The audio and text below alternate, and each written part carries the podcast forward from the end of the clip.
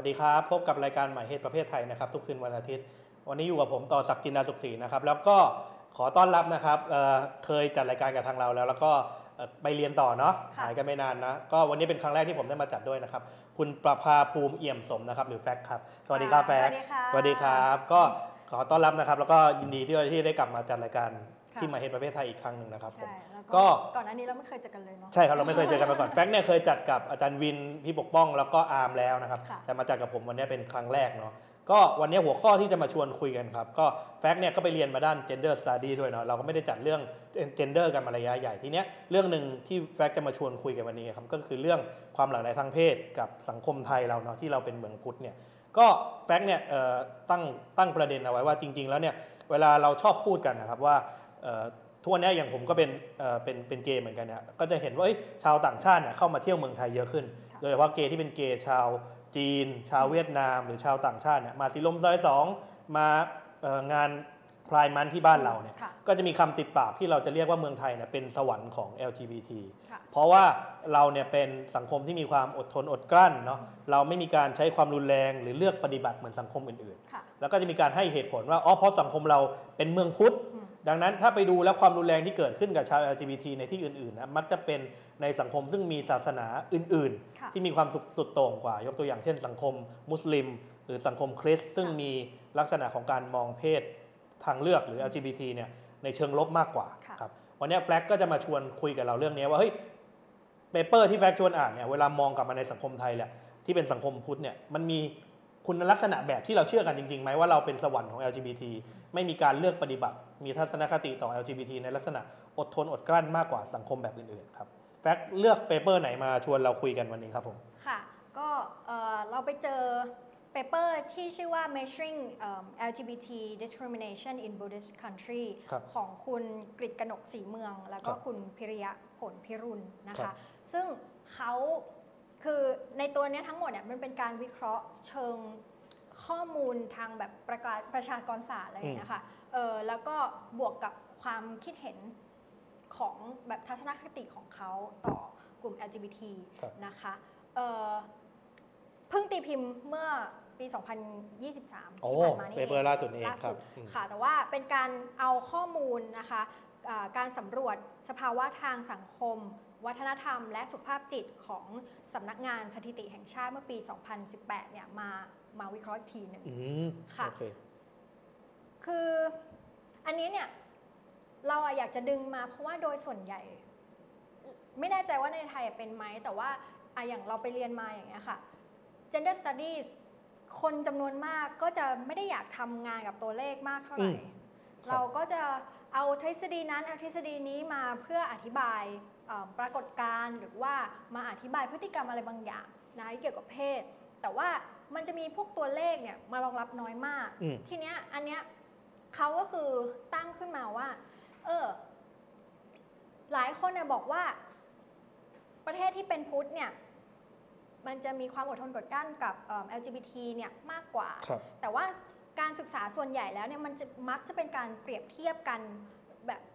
แบบแบบ cross cul- เอ่อ cross country คือแบบว่าเอ่อประดูประเทศนี้ที่เป็นมุสลิมเป็นส่วนใหญ่ ดูประเทศนี้ที่เป็นพุทธส่วนใหญ่ครับดูประเทศนี้ที่เป็นคริสต์ส่วนใหญ่ แต่ว่ามันไม่ได้มีการลงไปดูว่าตัวปัจเจกคือคนที่เอ่อมีทัศนคติหรือว่าคนที่มีแนวโน้มที่จะเลือกปฏิบัติต่อกลุ่ม LGBT เนี่ยครับคือเป็นใครกันแน่ เป็นคนแบบอืมไหนลักษณะแบบไหน ซึ่งอันเนี้ยเขาก็ เอ่อเอากลุ่มตัวอย่างเนี่ยมานะคะ คนไทยที่มีอายุเกิน 13 ปีจำนวน 27,855 คน โอ้กลุ่มตัวอย่างใหญ่พอสมใหญ่ควร ใหญ่ครับมากใหญ่ก็มาก ก็เลยรู้สึกว่าเอออันเนี้ยน่าน่าสสนนใจใจเอ่อคือเขาเนี่ยได้สำรวจเออสองส่วน ส่วนแรกก็คือดูดูปัจจัยเรื่องแบ็กกราวน์ของเขา เช่น เพศ อายุ สถานะสมรสเอ่อ ระดับการศึกษาอาชีพอืมหรือว่าแบบเป็นคนภาคไหนนับถือศาสนาอะไร ส่วนที่สองเนี่ยก็คือจะถามไปว่าเขาเนี่ยเป็นคนที่มีพฤติกรรมในการแบบว่าชอบทำประโยชน์ให้กับสังคม หรือว่ามีความคิดเห็นมีความแบบความคิดที่ดีต่อผู้อื่น หรือไม่ ซึ่งอันเนี้ยมันก็คือมาจากการตีความอืมไอตัวเปเปอร์อื่น ๆ ก่อนหน้านี้แหละ ที่เขาแบบสันนิษฐานว่าเออเหตุผลครับที่คนพุทธเนี่ยเอ่ออดทนอดกลั้นกับ LGBT อะคืออะไรบ้าง ซึ่งเขาก็บอกว่าเออเขาก็มีทฤษฎีกันมาว่าเออคนพุทธเนี่ยมีความอดทนอดกลั้นมากกว่า เพราะว่าเอ่อคำสอนเนี่ยส่วนใหญ่มักจะเหมือนไม่ได้ให้ดูแค่ตัวเองอะอืมแต่คือต้องคิดถึงคนอื่นด้วย ต้องมีความเห็นอกเห็นใจผู้อื่นด้วยเอ่อแล้วก็ พยายามที่จะไม่ทำร้ายใครไม่บีไม่เบียดเบียนคนอื่นอะไรเงี้ยซึ่งอันเนี้ยเขาก็เลยเหมือนแตกออกมาว่ามีพฤติกรรมอะไรบ้าง เช่นแบบว่าคุณบริจาคเงินบ่อยไหมคุณทำอางานอาสาบ่อยไหมช่วยเหลือคนอื่นบ่อยไหมอะไรอย่างเงี้ยค่ะอืมซึ่งเขาก็รวบรวมไอ้ข้อมูลตรงเนี้ยซึ่งถ้าใครต้องการที่จะดูรายละเอียดเนี่ยก็เข้าเข้าไปอ่านได้นะคะแต่ว่าเราขอไม่อธิบายไอ้ตัวขั้นตอนละกัน เพราะว่าเออมันก็เป็นการวิเคราะห์อืม เชิงตัวเลขแล้วก็เขาพูดถึงเชิงเอ่อเศรษฐามิติอืมเยอะด้วยอะไรครับอย่างเงี้ยค่ะ ซึ่งเราอะไม่ได้มาทางนั้นเราไม่กล้าอธิบายเยอะเดี๋ยวผิดค่ะ แต่ว่าเรามาดูผลของเขาดีกว่าครับคือผลเขาเนี่ย ออกมาเขาจะแยกเป็นเป็นสี่ category ก็คืออมทัศนคติว่าเหยียดเอิ่มผู้หญิงข้ามเพศ ผู้ชายข้ามเพศ เกย์เลสเบี้ยน แยกเป็นสี่ catalog เอออ๋อแยกเป็นโอเคแยกเป็นสี่ category ซึ่งโดยส่วนใหญ่ไม่ว่าจะแบ่งแบบไหนนะคะ ผลจะออกมาของในไทยเนี่ยก็คือ ทัศนคติที่เหยียดเอิ่มผู้หญิงข้ามเพศ ผู้ชายข้ามเพศเนี่ยต่ำกว่าการเหยียดเกย์และเลสเบี้ยน อืมอันนี้น่าสนใจ เออ มันขัดกับ common sense ถ้าสมมติเราดูเฉยค่ะๆทั่วไปอะไรอย่างเงี้ยอันนี้ก็เนี่ยก็รู้สึกเหมือนกันว่า เออ น่าสนใจว่าว่า นอกจากว่ามันขัดกับความรู้สึกของเราใช่แล้วอะจริงมันค่อนข้างที่จะขัดกับทางแบบฝากตะวันตก ๆอืม เพราะว่าเราจะเห็นได้ชัดเจนว่าตะวันตกเนี่ยคือ มีปัญหากับทรานส์หนักมากอืมแต่ว่าของของไทยเนี่ยจะเป็นอีกแบบหนึ่งไปเลยอืมค่ะ แล้วก็ครับแต่ว่าคือทั้งหมดเนี่ยมันจะเป็นแพทเทิร์นประมาณนี้ มีอันหนึงที่ที่เอ่อไม่ไม่เป็นแบบนี้ก็คือ ถ้าไปดูแค่เพศอย่างเดียว เพศสภาพ ชายและหญิงเนี่ยอืม เขาจะพบว่าเอ่อคนที่มีเพศสภาพชายเนี่ยมีความเป็นไปได้ที่จะเลือกปฏิบัติต่อ LGBT เนี่ยเอ่อมากกว่าเพศหญิงประมาณ 1.6 ถึง 2.5เปอร์เซ็นที่ที่มันเป็นถึงเพราะว่ามันมี 4 อันแล้วเราแบบอืมรวบทีเดียวนะครัคะ บ เออแล้วแต่ว่าที่เหยียดมากที่สุดเลยก็คือ ผู้ชายเนี่ยเหยียดผู้หญิงข้ามเพศมากที่สุด และเหยียดเลสเบี้ยนน้อยที่สุด ซึ่งมันขัดก็ต่อขัดไอ้กับเลขรวมเออครับซึ่งขัดกับความรู้สึกของเราเหมือนกันอืมเพราะว่าเราจะแบบรู้สึกว่าชาวชายแท้อย่างเงี้ยก็จะมีความแบบชอบพูด ไม่ค่อยดีเกี่ยวกับทอมบ้างหรืออะไรบ้าง แล้วก็บางทีดูผู้หญิงข้ามเพศเป็นอาจจะแบบไม่ได้ถึงกับ รังเกียจอืมแต่ว่ามีความรู้สึกอาจเป็นเชิงตกโคตลกขบขันหรืออะไรอย่างนี้ไปอะไรเงี้ยซึ่งมันไม่ได้แบบ ในความรู้สึกเราอะคืออมดีกรีมันไม่ได้ครับเหมือนกันขนาดนั้น แต่แบบเออผลที่มันออกมาก็ก็น่าสนใจดี ทีนี้นอกจากเรื่องของเพเรื่องศเพศแล้วค่ะครับมันก็จะมีสถานะการแต่งงานอืมก็จะบอกว่าคนที่หย่าร้าง คนที่เป็นม่ายเอ่อคนที่แต่งงานแล้วเนี่ยจะมีแนวโน้มที่จะเหยียด LGBT มากกว่า อันนี้ก็น่าสนใจมาก เพราะไม่เคยมีคนตั้งคำถามแบบนี้เนาะว่า2 factor นี้มันมีความสัมพันธ์กันยังไง ครับอืม ใช่ อืม ก็แต่ว่ามันก็จะไม่มากนะคะ ก็ประมาณ 2-3เปอร์เซ็นต์จากหมายถึงมากกว่าคนโสดนะคะ ครับ แล้วก็ระดับการศึกษาก็คือคนที่เรียนไม่จบอะไรเลยเนี่ยจะเหยียดเพศมากที่สุด แล้วอืมถ้าเกิดว่าจบชั้นประถมและมัธยมต้นเนี่ยก็จะเอ่อตัวเลขตรงเนี้ยในการเหยียดเอ่อ LGBT เนี่ยก็จะน้อยลงด้วยประมาณ สามสี่เปอร์เซ็นต์ค่ะแล้วก็ถ้าจบ มปลายก็ลดลงไปอีกอืมแล้วถ้าจบเอ่อปริญญาเนี่ยก็คือจะเหยียดเพศเนี่ยน้อยกว่าไปถึง 4.9 ถึง 8.8%แปลว่ายิ่งมีระดับการศึกษาสูงขึ้น ระดับของการเหยียด LGBT จะลดลง ใช่ค่ะอ๋อนี่อืมน่าสนใจครับ ค่ะ แล้วโอเคโอเคเอ่อเมื่อดูอาชีพครับก็คือคนที่มีรายได้ไม่มั่นคงอืม ตั้งแต่คนไม่ว่างเอ่อคนที่ว่างงานหรือเกษตรกร ก็จะมีการเอ่อการเลือกปฏิบัติต่อ LGBT เนี่ยมากกว่าคนที่มีรายได้มั่นคง ผู้พิพากษาผู้จัดการต่างๆ ในบริษัทนะคะอืมประมาณ 5-8%อืมแล้วก็ส่วนภูมิภาคเนี่ยก็คือ มีคนที่เหยียดเพศน้อยที่สุดเนี่ยคือในภาคกลาง แต่ไม่ใช่ไม่ใช่กทมครับกทมไม่น้อยสุดนะคะอ่าโอเคเออแต่ว่าที่เห็นชัดๆเลยเนี่ยก็คือภาคใต้ก็จะอืมเหยียดมากที่สุดอืมซึ่งอันเนี้ยสามารถที่จะดูโยงไปกับอีกปัจจัยหนึ่งก็คือศาสนา ศาสนาอืมเพราะว่าเอ่อก็คือคนพุทธเนี่ยเหยียดเพศน้อยกว่าคนมุสลิม 26.7 ส่วนคนคริสต์เนี่ยเหยียดหนักกว่าคือ 29.6%อืม แล้วก็คือในภาคใต้เนี่ยก็คือครับเราก็จะรู้ว่ามีประชากมุสลิรมที่เป็นมุสลิมเนี่ยเยอะมาก อืมครับ เอ่อมากกว่าภาคอื่นๆครับเพราะฉะนั้นก็เลยตัวเลขในภาคใต้เนี่ยก็จะสูง ส่วนปัจจัยอีกปัจจัยหนึ่งเลยที่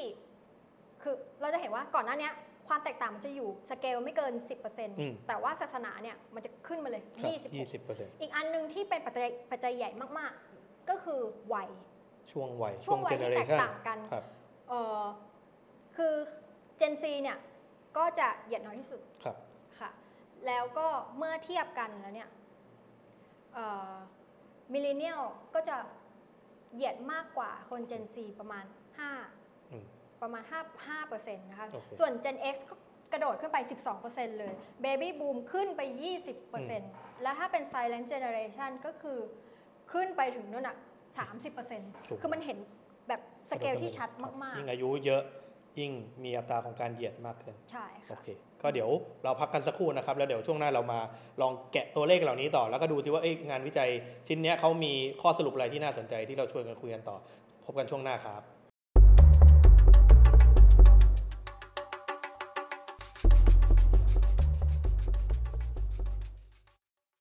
ครับกลับมาถึงช่วงที่ 2 ของรายการมหาประเภทไทยนะครับ วันนี้อยู่กับผมต่อศักดิ์แล้วก็แฟร็กนะครับผม ค่ะ เราคุยกันเรื่องเออ การสำรวจทัศนคติต่อคนไทยนะครับ โดยเฉพาะที่เป็นชาวพุทธเนี่ยต่อการเลือกปฏิบัติต่อ LGBT เนาะในช่วงที่1เนี่ยแฟกก็ไล่ดูผลของการสำรวจให้เราเห็นเนาะว่าในเชิง background ของกลุ่มประชากรที่ไปสำรวจมา 20,000 กว่าคนเนี่ยในเรื่องของอาชีพอายุ เอ่อเพศหรือภูมิภาคเนี่ยมีทัศนคติที่แตกต่างกันยังไงบ้างต่อเรื่อง LGBT เนาะก็มีหลายตัวเลขที่น่าสนใจ ในช่วงเนี้ยครับเอ่อแฟกเอ่อตัวเปเปอร์เนี้ยมีบทสรุปอะไรอื่นๆที่น่าสนใจอีกไหมครับ โดยเฉพาะเกี่ยวกับเรื่องที่เราตั้งตั้งประเด็นกันก็คือ การที่เราเป็นสังคมสังคมพุทธเนาะมันมีส่วนรีเลทหรือเกี่ยวข้องกันจริงๆไหมต่อทัศนคติที่เรามีต่อความเป็น LGBT ในสังคมไทยค่ะครับคือในส่วนที่สองเนี่ยเขาก็เอ่อแยกย่อยออกมาอืมว่า เหมือนไปสัมภาษณ์คนเหล่าเนี้ยโดยโดยให้ประเมินตัวเองว่าคุณทำบุญบ่อยไหมอืมคุณบริจาคเงินอ่าให้หรือบริจาคสิ่งของต่างๆเนี่ยก็เป็นบ่อยการไหมสัมภาษณ์ใช่ไหมครับค่ะ ก็คือครับมันเป็นการ rate อ๋อโอเฉเคยๆซึ่งว่าว่าคนเหล่านี้จะเป็นคนพุทธละอ่าโอเคแบบว่าครับบ่อยไม่เท่าไหร่อ่าไม่เคยเลยอะไรโอโอย่างเงี้ยค่ะอืมซึ่งอันนี้เราก็จะไปบอกปัญหาของมันอีกทีหนึงโอเคโอเคก็ผลเนี่ยก็คือ ออกมาว่ามันก็ค่อนข้างจะ confirm ว่าไอ้พวกคำสอนต่างๆอ่าอืมอันนี้คือที่ที่เขาทำอะครันะบคำสอนต่างๆของของศาสนาพุทธเนี่ยมันก็ช่วยให้แบบคนน่ะมีความเปิดรับมากขึ้นเห็นใจคนอื่นมากขึ้นอะนะคะแบบว่า ในเนี้ยเขาก็จะบอกว่าคนที่บริจาคสิ่งของ คนที่ยินดีเวลาคนอื่นได้ดี ให้อภัยผู้อื่นเห็นใจเห็นอกเห็นใจผู้อื่นเนี่ยก็จะมีแนวโน้มที่จะ เลือกปฏิบัติต่อ LGBT เนี่ยน้อยกว่าคนอื่นจริง อยู่ที่ 4-6%แต่ว่าก็มีผลที่น่าสนใจเหมือนกัน ก็คือเขาบอกว่ามีคนที่ตอบแบบสอบถามว่า ตัวเองเนี่ยเป็นคนที่ชอบช่วยเหลือคนอื่นอยู่บ่อยๆ ไปทำงานอาสาสมัครอยู่บ่อยๆ เนี่ยแต่ว่าในคะแนนที่เอ่อเลือกปฏิบัติทางเอ่อกับเลือกปฏิบัติต่อ LGBT เนี่ยกับแบบแย่กว่าคนอื่นอืมอะไรอย่างเงี้ยทั้งๆที่ครับแบบเออ ตัวเองบอกว่าตัวเองช่วยเหลือชอบคช่วยนเหลืออื่คนนอื่นอะไรอย่างเงี้ยเออซึ่งอันนี้ต้องโน้ตไว้อย่างที่บอกไว้ก็คือ อันเนี้ยมันคือคนมานั่งติ๊กเอาเองอะว่ามันก็เหมือนกับว่า เออคุณเป็นคนดีขนาดไหนอะไรอย่างเงี้ยซึ่งมันก็แล้วแต่แต่ละคนอืมวิจารณญาณของแต่ละคนซึ่งอาจจะไม่ตรงกับความจริงก็ได้ครับหรือแบบเอ่อในวิจัยเองอะเขาก็บอกว่าเออมันมีปัญหายกตัวอย่างเช่นแบบบางคนอะก็จะมองว่าการที่เขาทำแบบเนี้ย มันเป็นการช่วยคนอื่นนะ แต่ว่าจริง ๆ แล้วอะคือเป็นอารมณ์ว่า คุณไม่รู้เลยว่าการกระทำเนี่ยของอืมคุณอะมันคือการเหยียดอยู่นะอะไรอย่างเงี้ยอืมอืมในขณะที่แบบบางคนที่จริง ๆ แล้วอาจจะเป็นคนที่ชอบช่วยเหลือคนอื่น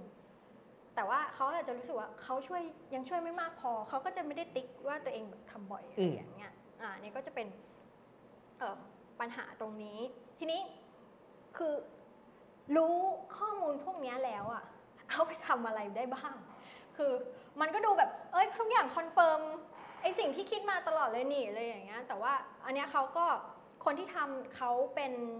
เขามาทางสายเศรษฐศาสตร์ อืม เขาก็จะเหมือนเสนอข้อเสนอแนะในการวิจัยข้อเสนอแนะครับเออที่เป็นเชิงนโยบาย บอกว่าแบบเนี่ยเราจะเห็นได้ชัดว่าเรื่องอายุ แล้วก็ศาสนาเนี่ยมันเป็นปัจจัยที่สำคัญมาก ๆ ในทัศนคติที่มีต่อ LGBT หมายความว่า คือเราจะเห็นได้เลยว่า คนที่เหยียดเนี่ยหลายแบบคือคนที่พ้นจากระบบการศึกษาไปแล้วอะอืมคือต่อให้เราอันเนี้ยเราเขียนว่า ยิ่งมีการศึกษามากเท่าไหร่ก็จะเหยียดน้อยเออเหยียดน้อยครับลงอะไรอย่างเงี้ยค่ะ แต่ว่า แล้วเราจะทำยังไงกับคนที่พ้นจากการศึกษาไปแล้ว คือทุกวันเนี้ยโอเค เราไม่ได้บอกว่ามันไม่สำคัญสำคัญ การที่เราอะจะต้องให้การศึกษาของเราอะมันพูดถึงเรื่องนี้อืมแต่แล้วคนอื่นล่ะอืมอืมซึ่งอันเนี้ยเขาก็บอกว่าเออมันควรจะมีโครงการควรจะมีโปรแกรมอะไรบางอย่างอะที่สามารถที่จะทำความเข้าใจให้ความรู้กับคนเหล่านี้ที่มันนอกเหนือไปจากโรงเรียน คือไม่ได้ เราอย่าพึ่งการเรียนรู้ เฉพาะในโรงเรียนโรงเรียน อะไรอย่างเงี้ยค่ะ เพราะว่าเราก็จะเห็นได้ชัดเจนว่า ทุกวันเนี้ยเวลาเราแคมเปญเรื่อง LGBT หรืออะไรหรืออะไรต่างๆ เนี่ย คนที่เราคุยอะคน Gen Z หรือคนแบบรุ่นเราก็ก็แบบเปิดรับมากๆอยู่แล้ว เรา support อยู่แล้วเราเราช่วยลงชื่อเรานั่นเรานี่ แต่ว่าถามว่าถึงเวลาแล้วอะ มันมันยังมีคนอีกจำนวนมากเลยที่ไม่เข้าใจ และคนที่ไม่เข้าใจจำนวนมากอยู่ในสภา อืม เพราะนี่คือ gen นี้ gen ของเขา gen เลย ใช่ไหมคะ แต่อันเนี้ยอันนี้อันนี้เป็น comment เราเองนะอืมอ่าครับ อันนี้เขาก็บอกว่านอกจากเรื่องของว่าจะต้องมีการจัดการให้ความรู้อะไรเนี่ย ครับ มันก็ควรจะมีการส่งเสริมในเรื่องของไอไอคุณสมบัติก่อนหน้าเนี้ที่บอกว่าช่วยเหลือคนอื่นนั่นการนี่ทำประโยชน์การต่อทำผู้อื่นประโยชต่อสังคมสังคมต่าง ๆ เนี่ย มากขึ้นด้วย แต่เขาก็ไม่ได้เสนอหรอกนะว่าแบบมันวิธีการไหนมันจะเป็นวิธีการที่ดีที่สุดอะไรอย่างเงี้ยมันอาจจะต้องมีการทำวิจัยหรือสำรวจอะไรอย่างเงี้ยอืมก็แบบต่อไปอีกครับทีเนี้ยสำหรับตัวเราเองอะอืมคือแฟกมีอะข้อสังเกตอะไรต่อ paper นี้บ้างครับคืออมแฟกอะมองว่า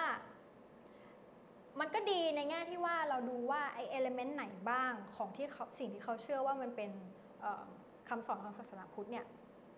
เอ่อว่ามันจะช่วยให้คนเนี่ยเปิดกว้างมากขึ้น แล้วเราเอาเอลเมนต์นั้นน่ะมาแยกดูเราก็จะพบว่ามันก็ไม่ได้เกี่ยวกับศาสนาขนาดนั้นหรอก คืออันนี้ไม่ได้บอกว่าศาสนาพุทธไม่ดีแต่หมายความว่า เราสามารถที่จะดึงเอลเมนต์พวกเนี้ยออกมา แล้วหมายความว่าต่อให้ไม่ใช่ศาสนาพุทธอะเราก็สามารถที่จะเหมือนกับส่งเสริมไอ้ไอ้ ด้านพวกเนี้ยได้ เพียงแต่เราต้องไปคิดเราต้องไปดีไซน์อีกทีหนึ่งมากกว่าว่า เออเราจะ engage ไอ้เรื่องพวกเนี้ยเข้ามาอย่างไงนะคะ แล้วก็อันเนี้ยเมื่อกี้ก็ก็พูดไปแล้วแหละว่า อันเนี้ยมันสำคัญสำหรับเราในการที่จะมีข้อมูล ซึ่งอันเนี้ยมีแบบกลุ่มตัวอย่างค่อนข้างเยอะมากอืมแม้ว่าเราก็ จะเห็นกันอยู่แล้วแหละว่า ข้อมูลมันก็ยังมีปัญหาอยู่บ้าง เพราะเรารู้สึกว่า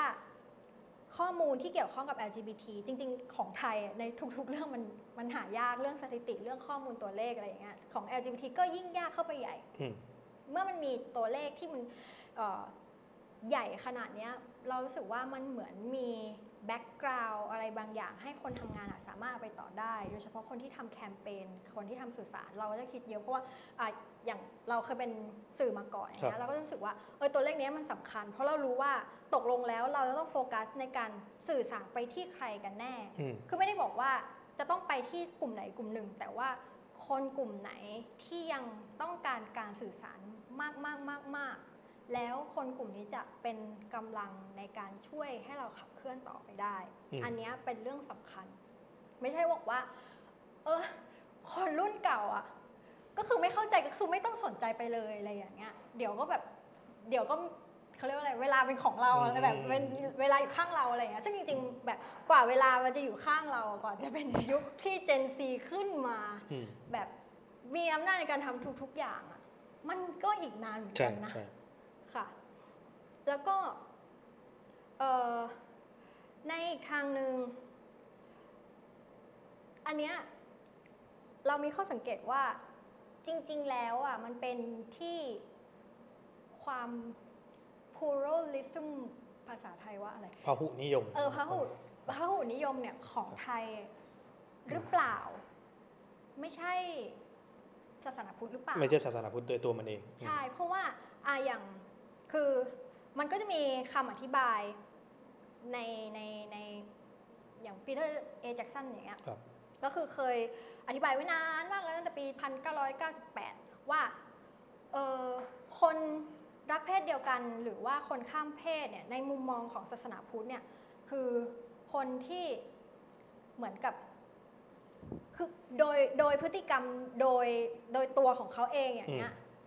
มันไม่ใช่บาปอะ มันจะไม่เหมือนศาสนาอื่นๆที่อืแบบม เมื่ออันสิ่งเนี้ยเป็นบาปเพราะฉะนั้นอะการจะต้องร่วมเพศยุทางทวารหนักเป็นจะต้อบางปแบบยุติจะต้องอืม ลงโทษ แต่ว่าของพุทธมันไม่เป็นแบบนั้น มันเป็นทัศนคติว่าอ๋อเขาอะเป็นแบบนี้ เพราะว่าชาติที่แล้วเนี่ยเคยประพฤติผิดในกามหรืออะไรอย่างนี้มาก่อน ซึ่งแบบว่าเออมันเป็นเขาเรียกว่าอะไรอะ คือเป็นผลของบาปเป็นชาผติลที่ขอแล้วงบาปเพราะฉะนั้นอะชาติเนี้ยก็คือไม่ได้ว่าต้องไปลงโทษเขานะ แต่ว่าเออเห็นอกเห็นใจอะไรอย่างเพเงี้ราะยเขาซึ่งกำลังรับบาปอยู่ อ่ารับกรรมอยู่ ซึ่ง แต่ว่าอันเนี้ยมันก็เป็นอีกทัศนคติที่ก็ไม่ได้คือมันก็อธิบายได้ว่าเออเรามีความอดทนอดกลั้น แต่ไม่ได้หมายความว่าเรามีทัศนคติทัศนคติที่ดีอืมแต่ว่าในประเทศไทยเองอะเราไม่ได้นับถือศาสนาพุทธอย่างเดียวเราเรานับถือศาสนาผีเราเรานับถือศาสนาอืมทุกๆอย่างแบบมันมี